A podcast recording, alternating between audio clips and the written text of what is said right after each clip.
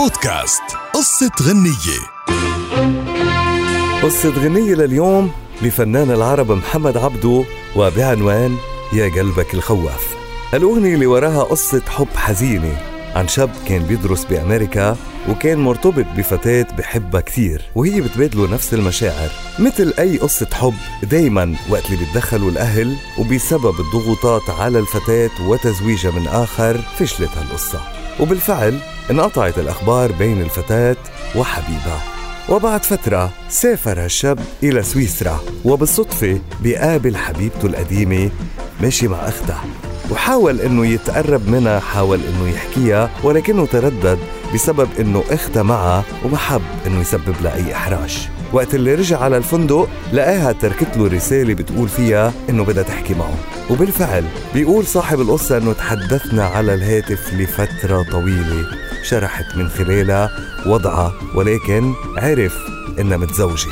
ووقت اللي طلبت لقائه ورغم إنه حددوا المكان والزمان ولكن هالشاب ما راح فكر وقال إنها أصبحت ملك لشخص آخر وأم لطفل وغادر الفندق واختفى تماما.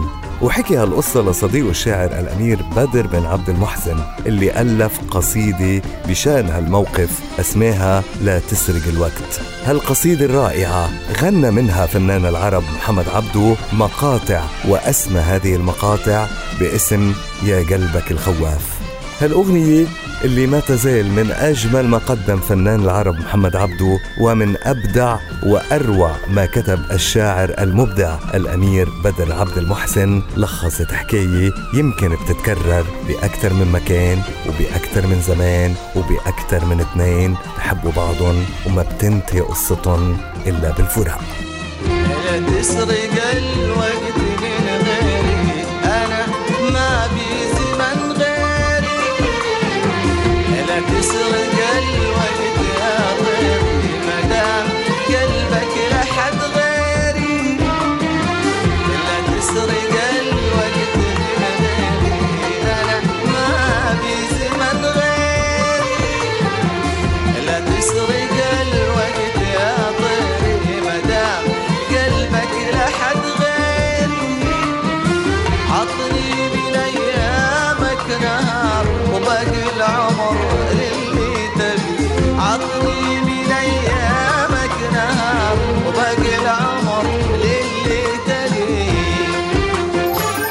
بودكاست. قصة غنية.